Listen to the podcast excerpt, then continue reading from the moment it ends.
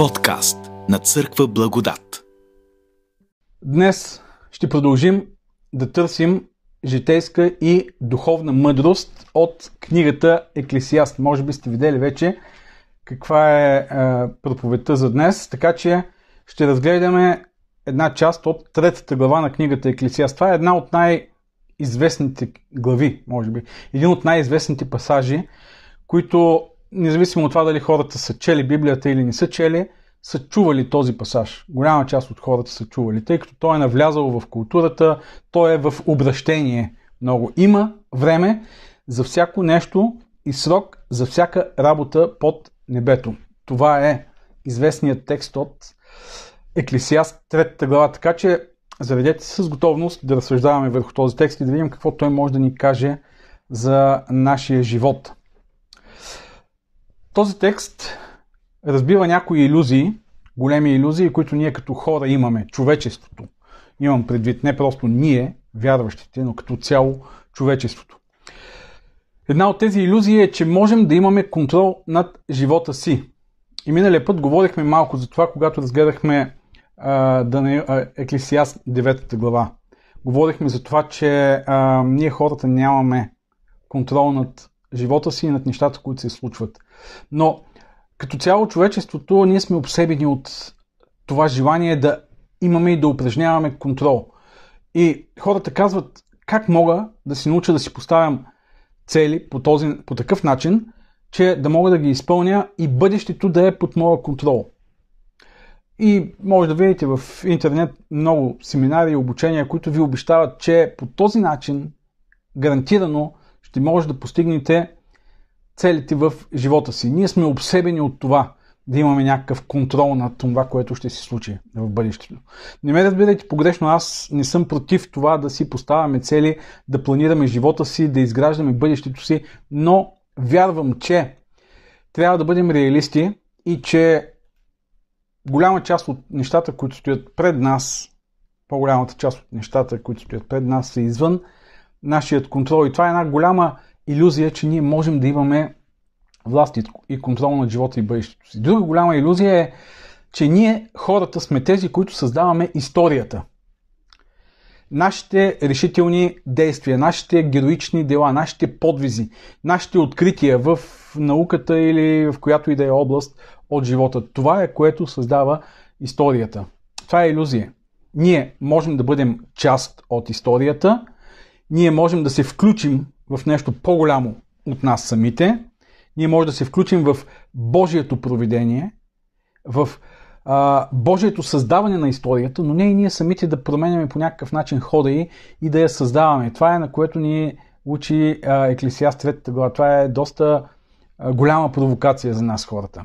И когато четем Библията, особено историческите книги, да кажем книгите на царете, първа, втора, трета, четвърта книга на царете в Стария Завет, на много места ще видим, че историята не зависи от хората, макар и те да участват и да чрез добрите си и лошите си дела, чрез подвизите си или пък отказа да направят велики дела, а, участват по някакъв начин в историята, но там на много места е показано Божието водителство в човешката история и че решаващо е именно то. А, голяма иллюзия е, че можем да се получим от историята също. Ние казваме, нали, че трябва да се учим от историята. Въпреки, че много от нещата, които са се случили в миналото, се повтарят и се случват и днес, а, всъщност, в крайна сметка се оказва, че ние никога не сме подготвени за тях. Ние винаги сме изненадани от това, което се случва. Както сме изненадани от първия сняг винаги, пък даже и да е по, по коледа и по, по нова година. Дори това се отнася и за нас като християни. Казвам дори и за нас като християни, защото ние четем Словото и, и вярваме, че Бог е разкрил намеренията си. Не всички намерения, разбира се, но е разкрил част от намеренията си в Словото. Дори ние, колкото и да изучаваме и да сме запознати с Божиите начини на действие, планове, намерения, отново и ние сме изненадани от Божиите пътища и начина по който Бог случва нещата.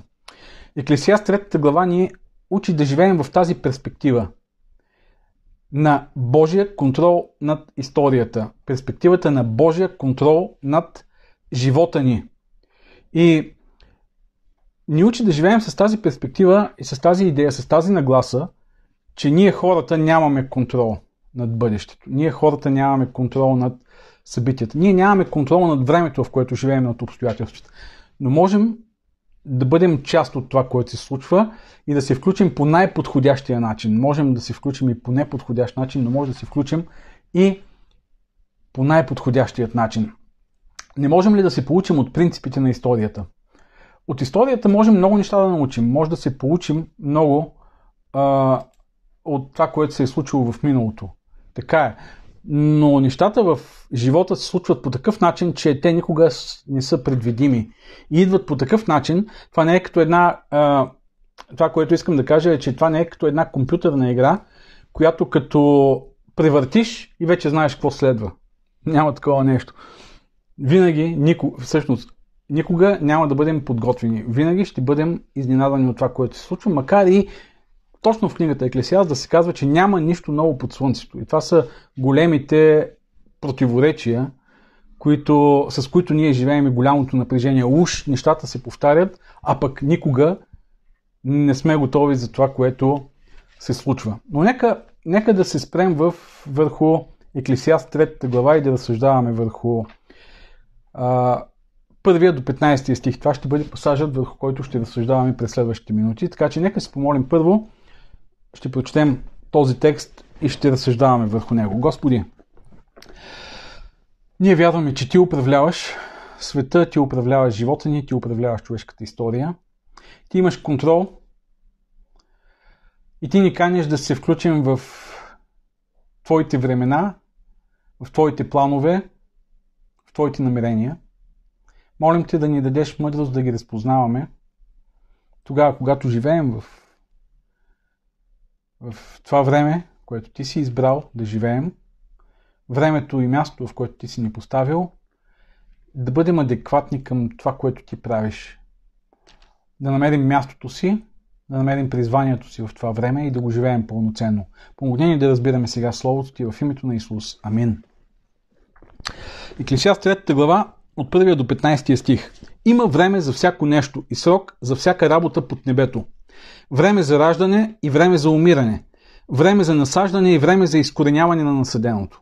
Време за убиване и време за изцеляване. Време за събаряне и време за градене. Време за плач и време за смях. Време за тъга и време за радост.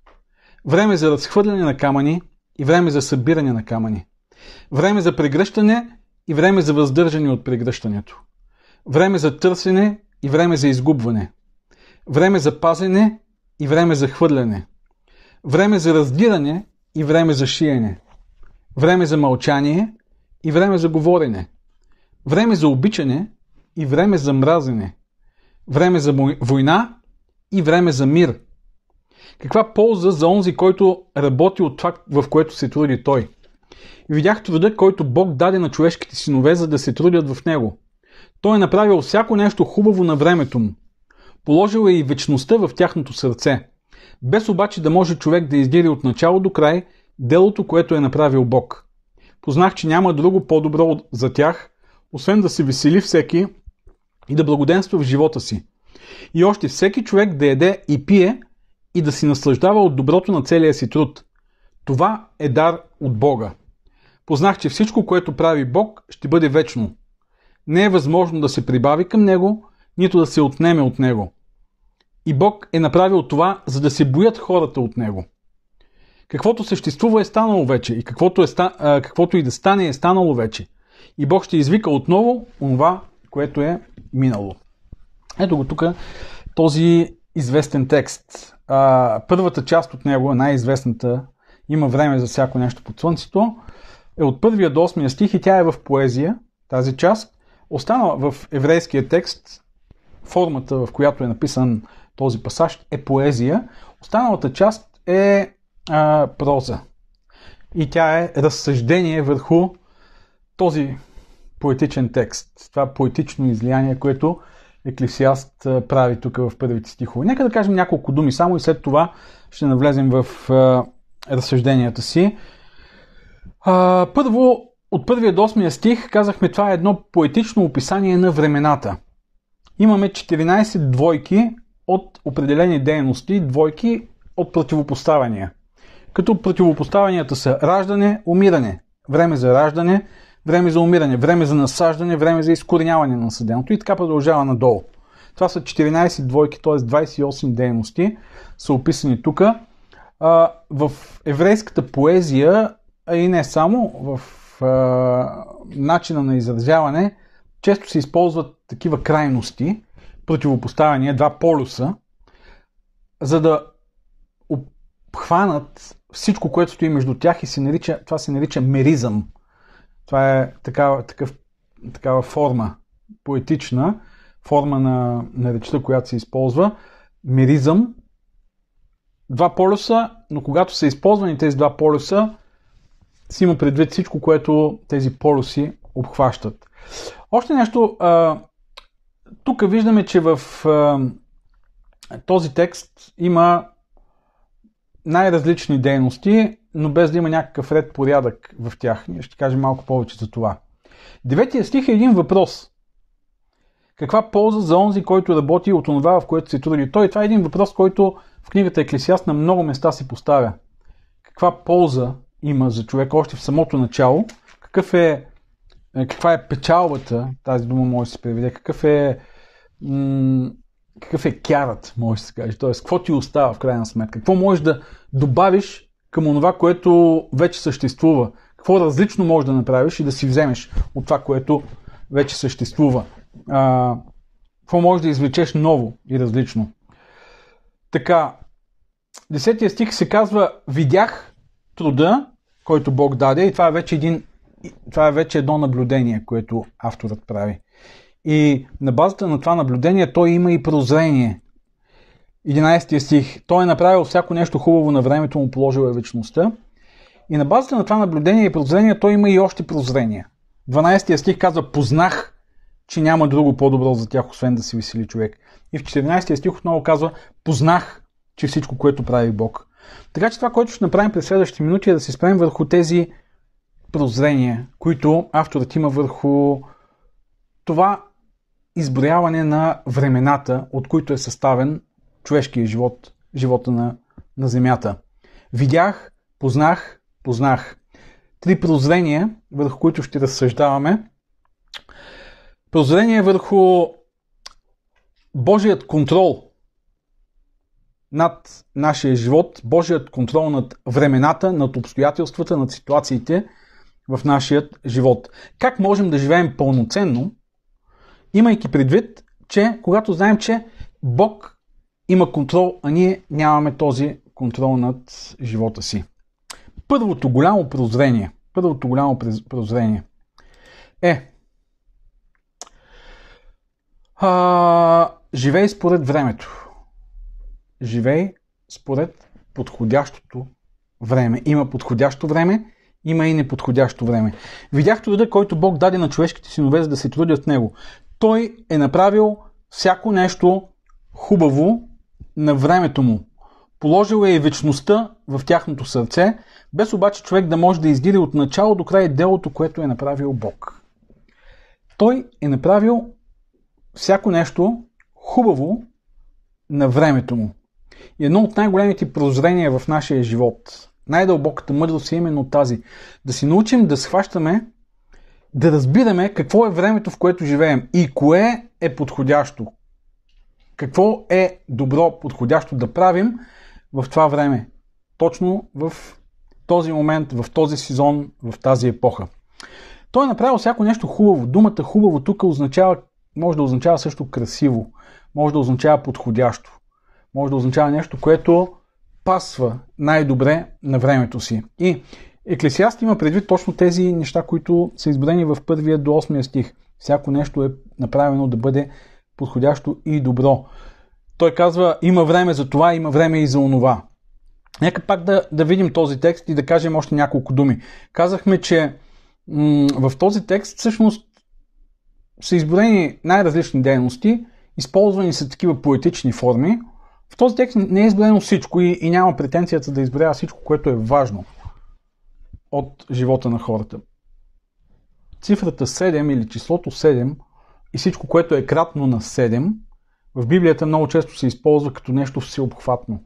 Или изборяването на тези 14 двойки, 14 делено на, на 2 е 7, т.е. 14 е кратно на 7, даже някои смятат, че са 4 седмици, които са обобщени, като, макар че някъде се пропуква тази форма, а, това изборяване има за цел да обобщи живота като цяло и да, да даде пример просто за някои неща, които са част от нашия живот. И вижте, в, този, в тези неща, които са изброени, има приятни, има и неприятни неща. В живота, или част от живота са и приятните, и неприятните неща. Ние много често искаме животът ни да бъде изпълнен с приятни неща. Да, обаче, ако трябва да ги м- съпоставим, макар че не е това целта на текста, целта на текста не е да ни каже, че 50% от живота ни ще е хубав, 50% ще е лош. Не, той иска да каже, че за всяко нещо има подходящото време. Но виждаме, че част от живота е и плач, и смеене, и танци, и скръп. Думата, която е използвана тук за тъга и за радост, думата за радост е за танци, за танцуване. За тъга е за а, траур, скръп, за радост е за танци. Има, има време и за едното, има време и за другото. Не всички дейности са за всички хора със сигурност, защото не всички ще се сблъскат с война. Например, има време за война, има време за мир. Тоест, а, това не е някакво предписание, не е някакво обещание, това е описание. Едно описание на нещата в живота. И още нещо, когато четем този списък, от една страна имаме усещането за някакъв ред. Нали, изборени са 14 двойки, има една структура, ясна. От друга страна обаче нямаме някаква логика. Ако се опитаме да потърсим връзка между различните дейности, може да намерим, групирани по 4, например, може да видим някаква връзка между тях. Ето имаме време за раждане, време за умиране, време за насаждане, време за изкореняване на насъденото. Ако насаждане и изкореняване го приемем метафорично, може да кажем, че това са подобни неща. Но няма някаква последователност. Кое след кое идва, каква е връзката между едното и другото, какво означава а, хвърляне на камъни и събиране на камъни, даже тук много се спори между още в древността иудеите се спорили какво може да означава това. Или от една страна имаме някакъв ред, от друга страна имаме някакъв хаос. А, непоследователност. Липса на някаква връзка в времената в нашия живот. Не може да кажеш сега е време за какво си, но знаем, че ще дойде време за това, след това знаем, че ще дойде време за това и най-накрая ще дойде време за това. Не. Животът е изпълнен с времена, в които могат да се случат най-различни неща, които са подходящи за това време, но това не е нещо предвидимо. И да се върнем на 11 стих. Това, което казва автора тук е, че той е направил всяко нещо хубаво на времето му, красиво, подходящо. Дори и неприятните неща са хубави тогава, когато са според времето си. Например, време за убиване. Може ли времето за убиване да бъде нещо хубаво според времето си? Той е направил всяко нещо хубаво за времето. Дайте ми пример за това как може, да кажем, убиването да бъде хубаво за времето си. Има ли такива случаи, такива варианти? Защото това е твърдението, което Еклесиаст прави. Има ли? Мимиджи, кажи. Да? О, тук отиваме много надълбоко в теологията. Убиването на Исус Христос. То е най-големият дар за нас от една страна, защото жертвата му ни носи спасение от греховете. От друга страна, нали, това е нещо, което е а, ужасно. Данчо пише тук Голият. Ето, Голият. Време за ядене. Има и време за ядене, да. ако ви е дошло времето за ядене, аз кой съм аз, че да споря с времената? Има време за всяко нещо. Но Голият, Голият, а, нещо красиво. Давид разбира, че това е времето, в което този богохулник трябва да бъде премахнат. Взима прашката, взима камъка, оцела го между очите и го убива. Има време и за убиване. Има време за събаряне, има време за градене. Има ли време за събаряне? Кога е, ако мислим така по, по-общо, по-общо за това понятие събаряне, може ли да събаряш нещо, което някой е градил и това се счете за нещо добро? Сграда, институция, организация, да, да събориш. Росин пише тук, че изпълняването на една смъртна присъда, на един жестоко доказан, тогава е времето за това. Да. Ето, и всички останали неща, които ги прочетем, в, прочитаме тук в този текст, м- те сами по себе си може да нямат а, м- характера на добро, на хубаво. Но в определеното време може да се окаже, че тези неща са подходящи. Да разрушиш нещо, за да можеш да изградиш на мястото му нещо друго. Време за търсене, време за губене. Да губиш е нещо неприятно, но има време, в което по-добре да губиш, отколкото да печелиш. Да продължиш да държиш и да пазиш нещо. По-правилно е, по- по-добро е, тъй като това е време, в което не трябва да, да, си губиш времето, да задържиш такива неща, да го изгубиш. Или може точно загубата на това да ти донесе нещо добро. Ако си в една лодка, например, и тази лодка потъва, и ти имаш вътре куфари и багажи, и за да оцелееш, трябва да изхвърлиш всичко, за да може да пристигнеш жив и здрав до, до брега, тогава е време да губиш. Време да губиш. Така че може да разгледате целият този списък. Събодиха и пека родина, точно така. Е, не знам дали беше време за събарянето. Може би мина отдавна това време. Ама пък може и да е дошло времето. Така, а, разгледайте целият този списък и мислете точно за това. Има неприятни неща в живота, които могат да бъдат подходящи и хубави. Има време за ходене на църква. Има ли време за неходене на църква? Ако някой ми беше казал, има време за неходене на църква, преди кризата с, с тази вирусна епидемия, пандемия в света, аз щях да споря с него, че може да има време, което е подходящо. Но сега си давам сметка, че ако това рискува живота на другите хора, тогава явно е време да си останем вкъщи и да организираме църквата по по-различен начин. Не да се отказваме от вярата си или от а, възможността да служим на Бога, но да спрем да правим нещо, което сме правили по определения начин. Има време за отстояване на правата и свободите на гражданите, има време и за ограничаването им. Това, ако пък някой ми го беше казал, със сигурност щях да му се изсмея в лицето. Защото не мога да приема, че може да има време, в което да се ограничат правата. А, но в определена мярка, по определен начин, в определена степен, в изключителни ситуации, извънредни ситуации, може да има нужда и полза от това да се направи. А, събарянето, тук имаме коментари също, да, ето, Деси ми праща коментари за това как някои неща са подходящи в определени моменти. А, така, мъдростта се състои в това да можеш да схванеш времето, да действаш и да живееш според него.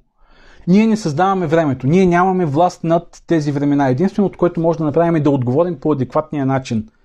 И в това се състои точно мъдрият и разумният живот и в това се състои пълноценният живот, за който говори тук Еклесиаст. Мъдростта не се състои в е, опита ти, желанието ти, усилията да промениш времето. Това е глупост. Това може да бъде най-голямата глупост. Когато е време за жътва, ти да си кажеш, сега ще сея. Сега ще сея. Или когато е време за изкореняване, ти да кажеш, сега ще засаждам. Да сееш, да засаждаш е нещо полезно, нещо красиво, но когато не му е времето, то се превръща в нещо глупаво, в нещо безсмислено, в нещо грозно даже. Да рушиш и да изкореняваш е нещо негативно, но когато му е времето, то се превръща в нещо подходящо. Глупост е да правиш добри неща в неподходящо време. Тогава тези добри неща в неподходящо време се превръщат в лоши, защото всяко нещо е добре тогава, когато то е според времето си. Това е смисъла на този текст. Мъдрост е да приемеш да живееш по подходящия начин в подходящото време. И това наричам аз, когато живота ти поднесе лимон, изяж го. Това е заглавието на, на тая проповед. Разбира се, аз тук малко си играя с познатото клише. Когато живота ти поднесе лимонада, а лимон, прощавайте, направи си лимонада. Не. Ако трябва да приложим към това, което четем в книгата Еклесиаст, това клише трябва да кажем, когато живота ти поднесе лимон, изяж го. Когато ти поднесе лимонада, изпи я. Но не се опитвай да подслаждаш лимона, не се опитвай да разреждаш лимона, научи се да живееш според времето, а не според вкуса си. Бог често иска да ни научи да променим вкуса си, да променим нагласата си. И така израстваме. Ако Бог иска да ни даде лимонада, той ще ни даде лимонада. Ако иска да ни даде лимон, тогава ще ни даде лимон. Има време за плач. Да, понякога има време за плач. Има време за тъга. Не подслаждай тъгата. Не се опитвай да развеселиш плача. Когато е време за болка и за разочарование, преживей разочарованията си. Ако Бог ти е дал пилин, ужасно горчив е пилина. Не знам дали сте опитвали пилин. Изяш, изпий го пилинът. Бог дава на израелтяните горчиви треви да ядат по време на, на Пасхата. Гор, горчиви треви. Едно от големите прозрения, които този текст ни дава за живота ни е, че ако искаш да живееш пълноценно, успешно, смислено, е важно не да изхождаш от себе си, от своите предпочитания, от своите желания, от своите мечти, от своите амбиции. Много често ние съвременните хора така мислим и това е много голямо клише. Да открий страстите си, открий желанията си, открий амбициите си, открий купнежите си започни да ги изпълняваш. И така ще бъдеш щастлив. Библията и този текст ни казва нещо друго. Открий повика на времето. Открий призива на времето. Какво иска времето, в което живееш? а не какви са твоите купнежи. Понякога твоите купнежи може да се различават от повика на времето, от това, което е подходящо да живееш. Не какви са твоите планове, мечти, стратегии, цели, които си поставил в живота. Научи се да адаптираш плановете си, целите си, мечтите си към времето, в което живееш. Защото иначе със сигурност ще претърпиш, ще претърпяваш много разочарования. Да си готов да променяш целите, плановете и съгласията си и а, намеренията си в съгласие с времето. Това е всъщност тайната, на която Еклесиаст ни учи. Много важно прозрение още в живота е, че неприятните неща, обратите, инцидентите, кризите са нормална част от живота. Ние много често се изненадваме и ги смятаме за аномалия. И си казваме, нали, когато се случи нещо такова в живота и всичко ни се обърка, ние мислим, че живота ни е излязъл извън контрол. Планирали сме си образованието, планирали сме си работата, планирали сме си брака, планирали сме си сватбата, понякога сега колко много сватби отпаднаха, нали? Е, и, и колко планове на, на компании, на църкви, на хора се провалиха и ние си мислим, че нещата са излезли извън контрол, нещата са се объркали. Чакай малко, какво значи нещата са се объркали?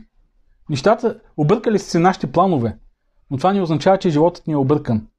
И си казвам понякога, ех, ако не се беше случило това в живота ми, ако я нямаш тази карантина, ако я нямаш тази пандемия, колко щях да развия бизнеса си, какво щяхме да направим като църква, какви бяха плановете ни. Не, не, обратите не са объркване.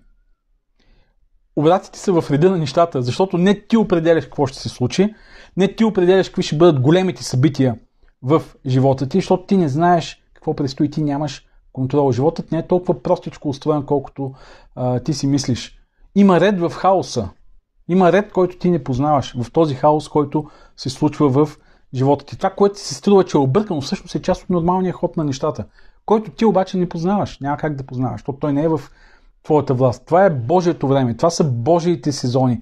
И ти трябва да си научиш да живееш според тях. Когато нещата започнат да случват по такъв начин, нищо не се е объркало. Просто си научи да, след, да следваш и да живееш според този ход на, на живота, на нещата, т.е. Да, да бъдеш част от живота, който се случва. Мъдрост е да си адаптивен в времето. Точно така. Това е смисъла на, и на този текст. А, а не м- да даваме ние къл на Бог, какво трябва да се случи. Си казвам, как можа Господи да се случи това? Моля ти се, промени нещата, моля ти се, направи еди, какво си. Да, ние трябва да си молим, трябва да, да, да молим Бог да се намесва в живота ни, в историята, в обстоятелствата, но не и да го учим как да стича събитията, да прави събитията да се случат. Защото това не е наша работа. Единственото, което ние можем да направим е да станем част от това, което Бог прави. И най-голямото удовлетворение всъщност идва точно от това. А, не да направиш кариера, не да успееш по някакъв начин, не да спечелиш пари, не да станеш известен, не нещата да се случат според твоите планове, а да отговориш на повика на времето, да, да, да си убеден, че действаш според времето, в което си. Защото светът не се върти около тебе, животът не се върти около тебе и не светът и живота трябва да, да се напаснат към тебе, а ти трябва да се напаснеш към времето. И най-голямата, наистина, това е най-голямото удовлетворение в живота. Да знаеш, че живееш и действаш адекватно в времето, в което си поставен. Има един много хубав, красив пасаж в а, книгата Естир. Когато Мардухей, нейният чичо, отива при нея, след като излиза заповедта да бъдат избити евреите, отива при нея и казва, че тя трябва да се намеси. Тя трябва да отиде при царя. И тя му казва, ти нали знаеш, че никой не може да влезе така при царя. И ако вляза аз, аз си рискувам живота. И знаете ли как и отговаря той? Истир 4 глава, Истир 4 глава, 14 стих, много, много красив. Това е смисъла, който откриваме и тук. Истир 4 глава, 14 стих.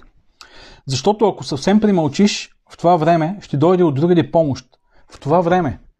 Какво е времето? За какво е това време? Да мълчиш или да говориш? Много е важно. Той предизвиква и, и казва, помисли си как живееш, за какво Бог те е поставил на тази позиция и как, как, какво е, каква е подходящата ти реакция в това време. И вижте какво казва той. А, ще дойде помощ от другаде избавление, но ти и бащиният ти дом ще погинете. А кой знае дали не си дошла ти на царството за такова време, каквото е това. Ето го, ето е тайната. Дали не си дошъл за такова време, каквото е това. Да си дошъл за точното време. Ами всеки е дошъл за точното време, само че трябва да научи каква е ролята му в това точно време. Йосиф разбира каква е неговата роля в това точно време. Данаил си намира мястото и знае защо е дошъл на това време. Всъщност героите, вижте, героите не променят историята. Те влизат в историята чрез подходящи действия за подходящо време. Естир не е герой, който променя историята. Мардухей казва, ако не си ти, някой друг ще дойде. Разбирате ли, времената са по-големи от нас. Не сме ние, които създаваме времето. Времената са по-големи от нас. Бог движи историята, Бог движи живота ни. Ние обаче можем да влезем в Божията история. Ние можем да влезем в Божиите планове. Ние можем да станем част от тях. И това е невероятното, да разбереш времето и да действаш. Това е нашата скромна задача всъщност. Нашата скромна задача е да бъдем едни, както Исус казва, когато направите всичко, което а, сте длъжни да направите. Казвате, ние сме едни безполезни слуги, които бяхме длъжни да направим това, което сме направили. Тоест, ние виждаме и отговаряме на повика на времето. И това е невероятна привилегия да можем да живеем по този начин. Данчо казва тук, кой е висшия смисъл в живота ти. Тогава и универсалния смисъл ще намериш и смисъла на деня. Да, когато знаеш смисъла, но дори да не знаеш върховния смисъл на живота ти, пак можеш да видиш повика на времето и да отговориш на него. Виктор Франкъл казва така. Ето, Данчо, подавам ти Виктор Франкъл. Ние трябва да спрем да питаме за смисъла на живота и вместо това да мислим за себе си като такива, които са питани от живота ежечасно и ежедневно. Ние сме питани от живота, не сме ние, които а, задаваме смисъла на живота. Нашият отговор трябва да се състои в не в приказки и размисли, а в правилните действия и правилното поведение.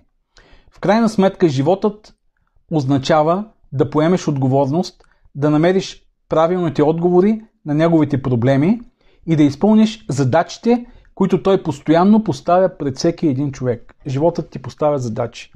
Времето ти поставя задачи и ти трябва да ги изпълниш.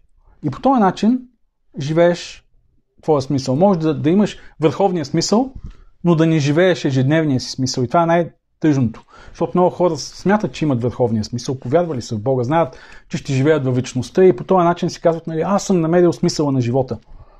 Окей, ти си намерил смисъла на живота, но как живееш ежедневно този смисъл? Как отговаряш на повика на времето, в което си? А, и тук има един коментар да излезем от рамките, дето се чувстваме защитени, защото не са най-правилното за времето. Да, много често точно това е, а, което времето ни провокира. А, времето около нас, събитията, случките, да излезем от нашата сигурност и да действаме според не според както сме действали до този момент, както сме се научили, а според това, което е а, актуално. А да но да съборят и недовършения строеж, който гласят за детска болница. Има доста неща да са барани. Амин, Коста, Алилуя. Това е най-голямото предизвикателство, да открием какъв е призивът на времето. Нашето време, в чисто личен план, мислете за чисто личен план, в хода на вашия живот, в този етап на вашия живот, кой е призивът ви, за, за вас? А, подходящо е да учите, да работите, да се жените, да не се жените или да сеете, да изкоренявате чисто личен план. Мислете също така в чисто обще, обществен план. Кой е призивът от света към вас? Времето в обществото, какво изисква от вас? Също мислете също и за Божието време. Божите планове, Божието царство. Какво изисква от тебе времето за изграждане на Божието царство днес? Тоест, какво изисква времето от теб като част от Божието царство, от църквата. Бог е вложил, се казва тук, вечността в 11 стих. Бог е вложил и вечността в тяхното сърце, обаче вижте, без обаче човек да може да издири от начало до край делото, което е направил Бог. И тук ние живеем в едно голямо противоречие вътрешно, в едно голямо напрежение. От една страна ние сме раздирани от а, чувството за вечност и от желанието си да видим да видим цялата картина, която Бог а, рисува. Да видим Божите планове от начало до край. Тук се казва обаче, ние не можем от начало до край да издирим всичко, което Бог е планирал. Ние живеем във времето. Бог ни е поставил във времето, Той ни е поставил в затвора на настоящето, затвора на времето. И от тази клетка на настоящето, ние не можем напълно да схванем Божиите вечни намерение, макар че вътре в сърцето си да имаме този огромен купнеж да го направим. И, и, и ние дори не можем да се научим от историята, може да кажем, защото времената не идват при нас подредени като а, в една и съща логика. Те идват според Божията логика, която ние не познаваме напълно. Това е сякаш гледаме един гоблен или една голяма картина, но тя е огромна, толкова огромна, че ние не можем да я схванем с погледа си от единия край до другия. Ние може да видим само това, което този детайл от картината, който е пред очите ни. Не можем да схванем огромната картина, която, която е пред нас. И, и ние като християни също сме раздирани от това противоречие, от това напрежение да живеем и предизвикателството да разбираме Божието време сега и неспособността си да разберем това, което ще последва. Исус казва, вие трябва да разбирате времето, в което живеете. В Матей 16 глава 3 стих той казва на фарисеите и на тези, които го слушат, вие знаете какво ще бъде времето, нали? като видите дали се червене небето, обаче не може да познавате знаменията на времето. И там под знамения на времето той има предвид сега, времето, в което в момента живеете. Кое е времето, в което живеете? Че Месия е дошъл и че е време да приемете Месия. От друга страна, това е от една страна ние сме предизвикани да разпознаваме какво Бог върши в момента. От друга страна пък, ние не можем да разберем какво Бог ще свърши утре. Не знаем. Когато учениците отидат и питат, сега ще възвърнеш царството на Израиля, той им казва, не е за вас да знаете години и времена. И тук виждаме това противоречие. Бог е вложил в сърцето ни жажда за вечността, обаче ние не можем да издирим. И винаги ще бъдем изненадани. И учениците и вярващите винаги през човешката история са били изненадвани от начина по който нещата се, се, са се случвали пред очите им. И в това няма лошо, това е част от нещата. Това е част от, от начина по който Бог върши нещата, защото той има нужда, не той има нужда, ние имаме нужда да му се доверим, а не да изграждаме нашите планове, нашите, а, нашите сценарии и да каним Бог да се нагоди към тях. Нашата задача е да разпознаем времето, в което живеем и адекватно да действаме според него. Второто голямо прозрение. Това беше първото голямо прозрение. Ще минем и през още две. Малко по-накратко. Наслаждавай се на мига. Това е другото прозрение, когато Еклесият вижда, в, а, че тези времена не зависят от нас, че това, което ние можем да направим е много малко, почти нищожно. Ние можем само да се включим и адекватно да участваме в нещата, които Бог прави в историята, но не и да променяме нещо и да задаваме някакъв ход. Той стига и до това второ прозрение. Наслаждавай се на мига. Нека да види обаче още някои коментари. Сещам се за един случай, при който Израел събира войска и от едно от племената и Сахар идват само 200 души, които знаят. Това Блашко пише времената и какво трябва да се прави и всички останали са ги слушали. Много красив пример. Чудя се тук за лидерството. Струва ми се, че добрите лидери умеят да познават времето и те могат и на другите да го помогнат да го познаят точно така. Това е върховната мъдрост и когато един лидер има тази мъдрост, хората, които го следват са благословени. Много добре се сетил, съгласен с този текст. Така, добре, нататък продължаваме. Наслаждавай се. 12 и 13 стих. Познах, че няма друго добро за тях. Познах, че няма друго по-добро за тях освен да се весели всеки и да благоденства през живота си. И още всеки човек да яде и да пие и да се наслаждава от доброто на целия си труд, това е дар от Бога. Това изказване ще го намерите и на други места в книгата Еклесиаст. Още втората глава, 24 стих, няма по-добро за човека, освен да яде и да пие и да прави душата си да се наслаждава. Към края на тази третата глава също.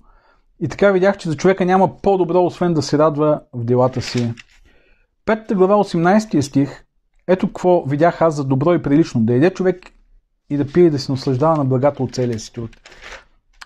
Еклесиаст, ако го беше казал един път, това нещо, може да си кажем, не го разбирам какво иска да каже. Може би иска да каже, че хубаво е от време на време да се наслаждаваме нали, на живота и да се радваме. Не, той го повтаря упорито и упорито и упорито. И това е много голямо предизвикателство, особено ако имаме някакъв такъв по-аскетичен бекграунд в християнството си, който ни казва, нали, че ние не трябва да се наслаждаваме на светските неща, на плътските неща, да ядем, да пием, да се радваме на живота. Не, живота е пълен с мъка, с скръп и ние, и ние трябва да живеем адекватно на болката и на страданията в света. Със сигурност има много болка и много скръп. Но Еклесиасто казва, че истинската нагласа спрямо живота е нагласата на ценене на това, което имаш, на радост, на оценяване на Божиите дарове и да се радваш на Божиите дарове. Тук той казва, че това е дар от Бога. Да можеш да се радваш и да се наслаждаваш на нещата, които Бог ти е дал. Това е нещо невероятно. Няма по няма по-добро. Той казва на няколко пъти това. Няма по-добре. Добре, не е ли по-добре да си посветя, да кажем, живота на нещо възвишено, вместо да ям и да пия и да се радвам на живота, на нещо по-възвишено и на лишения, да, да лекувам болни, да стана мисионер, да служа на обществото, или пък да посветя живота си на някаква лична кариера, на учене, на, на труд, на научни постижения, за да мога да допринеса с, с всичко това за обществото. Еклесиаст ни отрича всичко това. Той ни казва, че животът ни няма смисъл да бъде посветен на значими каузи, на велики каузи. Не, но той казва, че когато животът ни е посветен, колкото и велика да е каузата, ние можем само да участваме, ние не сме, не трябва да си възприемаме чак толкова на сериозно, че това е смисълът на живота, да може да направим нещо, с което да променим историята, да променим човечеството. Каквото и да направим, ние просто само участваме в Божия план. И докато участваме, трябва да си научим да се радваме и да празнуваме. Защото ако не се радваме и не празнуваме това, което Бог ни е подарил, значи ние не живеем. Ще пригорим, казва Данчо. Да, макар че Еклесиаст не се занимава с психологията и с бърнаута тук. Той се занимава с нещо друго, с същността на живота. Да живееш и да се наслаждаваш на мига. Да живееш сега, в момента. И да се радваш на Божиите дарове, даровете, които Бог ти е дал. А, най-мъдрият подход към живота е точно това. Сега какво имам? Храна, вода, близки хора, с които да общувам. Радвай се. Това ти е дадено, за да можеш да се наслаждаваш. Това е едно умение, което много хора днес са изгубили, защото живеят просто извън времето. Те винаги са някъде в бъдеще, винаги са в плановете, винаги са в безпокойствата, винаги са в великите големи дела, които те ще направят, за да променят света. Стоп, казва Еклесиас. Спри се и живей. Живей сега. Това не е призив за хедонистичен начин на живот, т.е. удоволствията са по-добри, отколкото да правиш нещо смислено, защото той вече го е отхвърлил това. Във втората глава той казва, че си е доставил всякакви удоволствия и в крайна сметка пак е останал празен. Не, той не говори за това. И това не е един егоцентричен начин на живот. Радвай се, весели се, наслаждавай се, гледай ти да си добре, не се интересува от другите. Не. Смисълът на тези думи е, че нищо от това, което правиш, само по себе си не може да направи живота ти по-добър, ако ти не се научиш да се наслаждаваш на това, което имаш и на това, което Бог ти е дал. Да ядеш и да пиеш, това са ежедневни неща. Това не са някакви велики постижения в живота. Велики богатства, които си натрупал. Изобилие, излишък. Бог е щедър и Той ти е дал живота и Той ти е дал всичко необходимо за живота и всичко необходимо, за да можеш да се радваш, независимо колко имаш или колко нямаш. И тайната е да можеш да се научиш да му се радваш. Какво яде тази сутрин? Някой Борко беше писал, че е време за ядене. Може би. Аз ядох вече. Ядах, може би, това, което съм изял, ще е не по-скъпо от 2 лева, да кажем. Не мога да кажа, защото не съм сигурен в, в себестоиността. Обаче за мен беше страхотно, приготвено от моята съпруга. И беше вкусно и се наслаждавах с голямо удоволствие на това, което ядох. Да можеш да се наслаждаваш всеки ден на живота си. Думата благоденства, тук между другото е много важна. Думата благоденства е да върши добро, да се весели и да благоденства през живота си. Да върши добро. Буквално точно това на еврейски е да върши добро. Или а, това означава да, да вършиш добро не, не е в този смисъл нали, да, да помогнеш на сетката да си качи покупките до, до апартамента, а, да помогнеш на някой, който има нужда от това. Те добри неща са хубави и са важни, но да вършиш добро в контекста на, на Еклесиаст 3 глава е да вършиш подходящото нещо. За подходящият момент. Ако сега е време за чудеса, върши чудеса, това е добро. Ако сега е време да понасяш болка и да търпиш, тогава си моли Бог да ти помогне, да ти даде сили да понасяш болка и да търпиш. Да правиш добро или подходящото това, което е добро за този момент, това е част от умението да се наслаждаваш, да живееш в настоящето. Голямо проклятие за много хора е това, че не могат да се наслаждават на това, което имат и на това, което правят. Силовито пише тук, бъдещето е днес. Ако не оценяваме на личното днес, няма да го оценим и утре. Абсолютно. А, Бърко вече е ял три пъти и пак ще яде. Не само яш, Бърко, наслаждавай се радвай се на това, което ядеш. Това е, това е умението да живееш тук и сега, да се радваш на това, което имаш тук и сега. Така че това е наистина едно огромно проклятие да, да, да препускаш постоянно с желанието си да постигаш неща в живота и да не можеш да спреш и да се порадваш. Спрете се за малко, помислете какво ви носи радост, радост в живота. Можете ли да се насладите на това, което сте свършили днес? деня, малко или много, това, което сте направили с ръцете, можете ли да се насладите на храната, на почивката и на съня? Можете ли да се насладите на лимона, който Бог ви е дал да изядете днес? Това е дар от Бога. И третото голямо прозрение. Третото голямо презрение е живей смирено и се бой от Бога. 14 и 15 стих. Познах, че всичко, което Бог прави, ще бъде вечно. Не е възможно да се прибави към Него, нито да се отнеме от Него. И Бог е направил това, за да се боят хората от Него. Каквото съществува е станало вече и каквото и да стане е станало вече. И Бог ще извика отново онова, което е минало. Живей смирено и си бой от Бога. Това е другото прозрение, до което ни води този текст от книгата Еклесиаст. Да осъзнаеш, че има времена, обстоятелства, над които ти нямаш власт и контрол, а с които трябва да се съобразиш, трябва да съобразиш живота си, това би трябвало да те доведе до смирение. Ти не пишеш историята. Ти можеш само да участваш в нея. Може времето, в което живееш, да не ти харесва. Може да искаш да го промениш.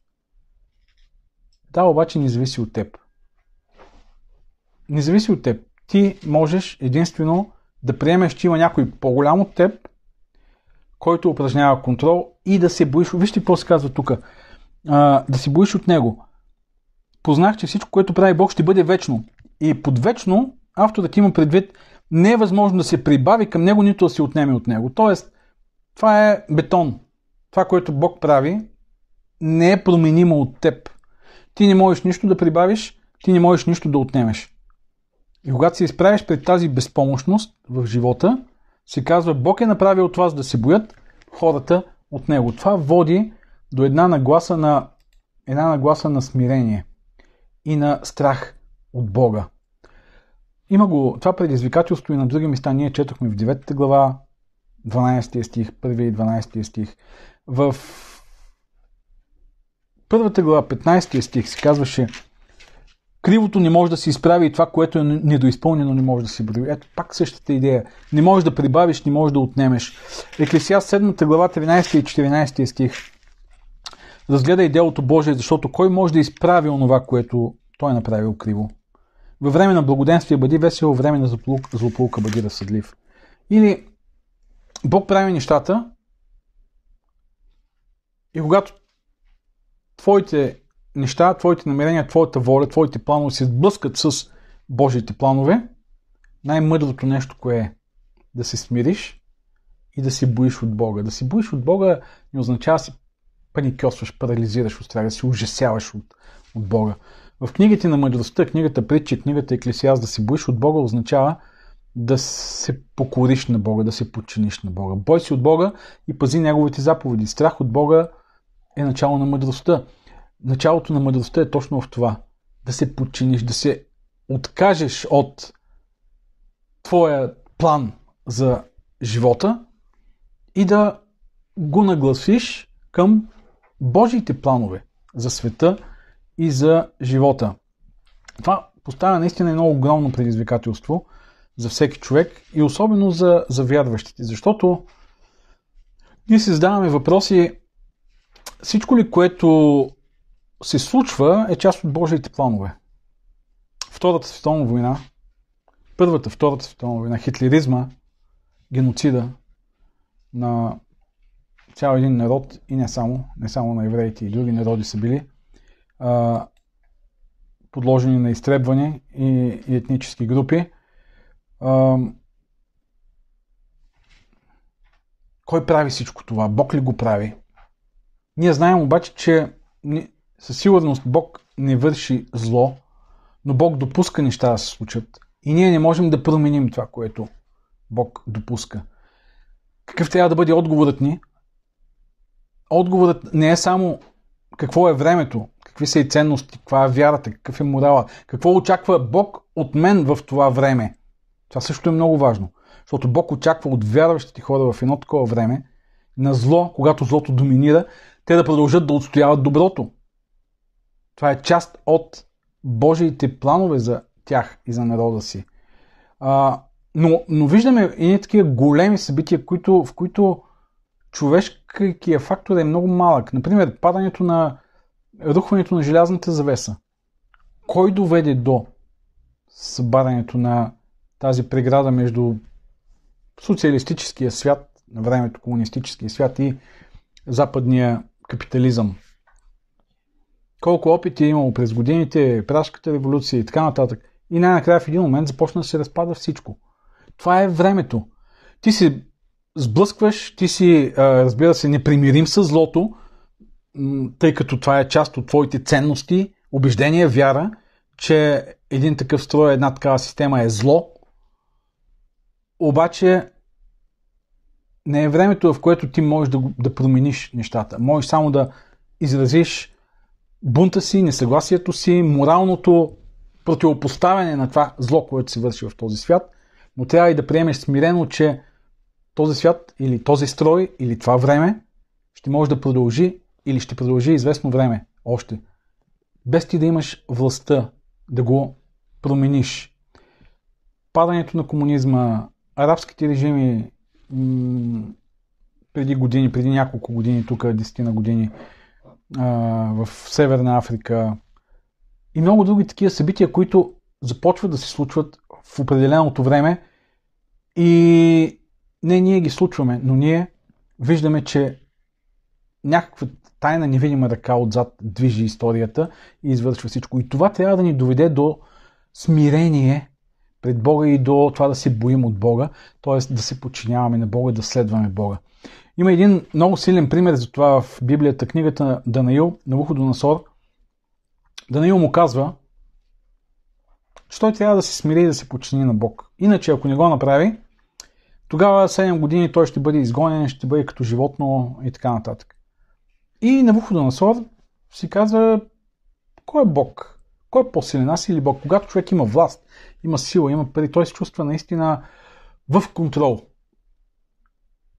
И той продължава да, се, да, да живее горделиво. И в един момент Бог го удря. 7 години като животно, пасе трева, най-накрая повдига очите си нагоре, признава Бога и вижте какво казва самия той. Нещо подобно на това, което четем тук в книгата Еклесиаст. Четвърта глава 35 и 37 стих на книгата Данаил. Пред него всички земни жители се смятат за нищо. По волята си той действа между небесната войска и между земните жители и никой не може да спре ръката му или да му каже какво правиш ти. Това са Божиите времена.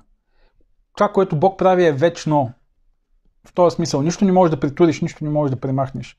Не можеш да се изправиш, не можеш да кажеш, не, няма да стане така, Господи. Бог движи нещата. Никой не може да, му, да го спре ръката му и да му каже какво правиш ти. И 37 стих, това е мъдрата нагласа.